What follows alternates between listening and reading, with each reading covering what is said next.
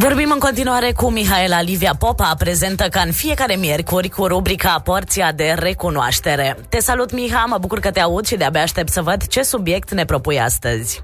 Vă salut și eu și mă bucur să fim împreună. Noi cred că deja aplicam chestia de a păstra distanța socială care se tot vehiculează pe mediul online și la televizor zilele acestea.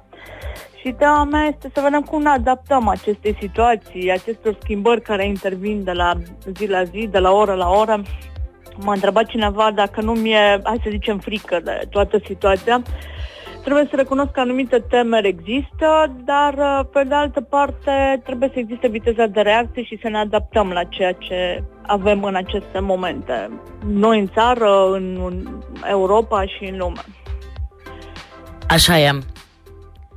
Am înțeles din ce am vorbit cu tine că vei încerca să ne dai niște sfaturi pentru a ne păstra calmul în această perioadă.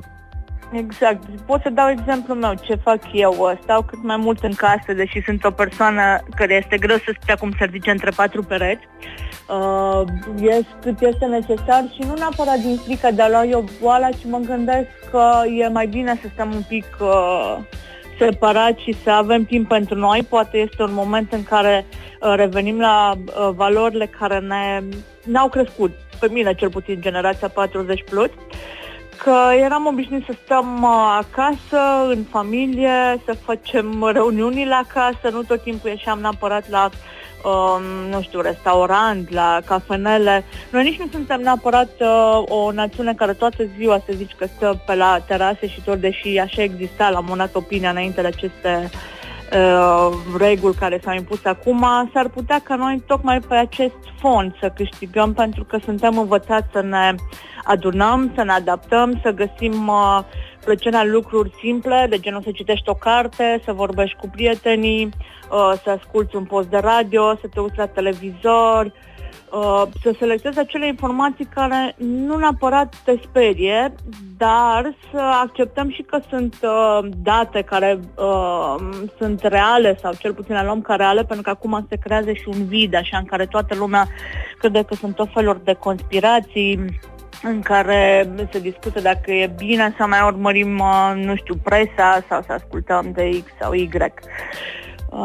Cred că este momentul în care trebuie să fim noi siguri de noi, să știm că facem tot ce ne stăm puțin să fim noi sănătoși și ceilalți, și să sperăm că nu durează foarte mult situația, că dacă respectăm aceste reguli de bun simț, s-ar putea să ne ajutăm pe noi și pe ceilalți.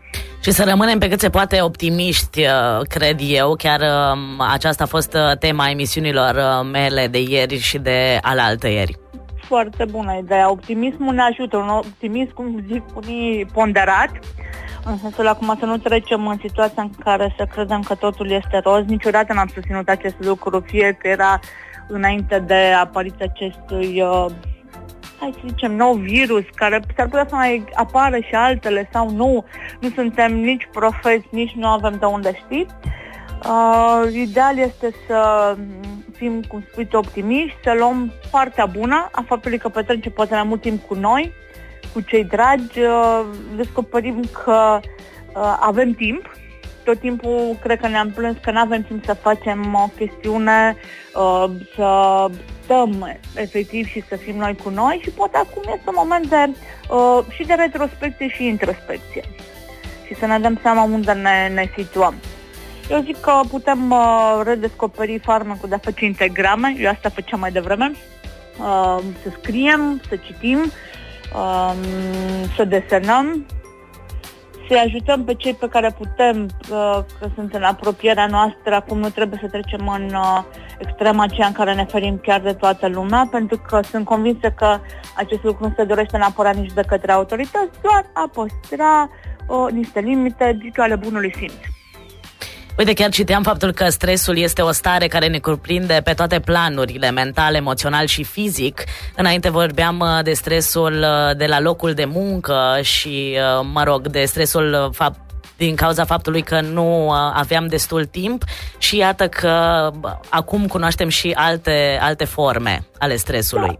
Da. Da, exact. Există și alte forme ale stresului, dar cum ai zis, putem vedea partea pozitivă, faptul că acum avem mai mult timp, că putem să ne reorganizăm în ceea ce vrem să facem pe viitor după aceste momente, pentru că este clar că vor trece și va depinde foarte mult de fiecare dintre noi cum ne vom repoziționa pe întreaga hartă a vieții locale, regionale, naționale, poate universale.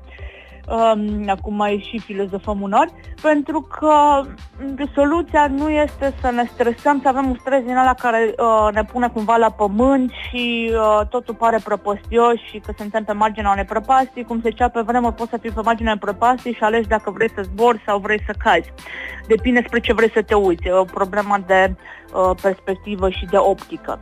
Iar optica este să privim înainte cu atenție, cu o doză mare de optimism și să sperăm că totul va fi bine. Miha, să nu uităm faptul că tu ești o scriitoare foarte bună din punctul meu de vedere și vreau să te întreb dacă această perioadă te influențează în ceea ce scrii tu.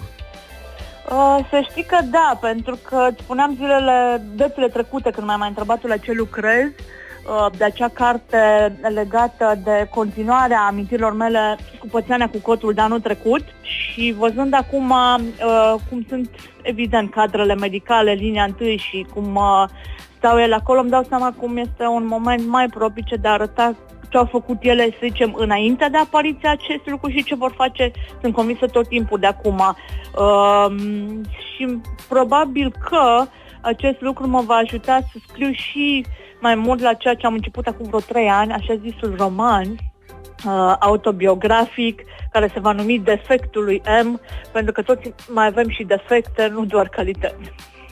Miha, ce să-ți spunem decât să-ți dorim spor la scris, sănătate mult, așa cum se spune zilele acestea și avem nevoie. Sănătate și multă, exact. Abia aștept să ne reauzim și miercurea viitoare în rubrica Porția de recunoaștere.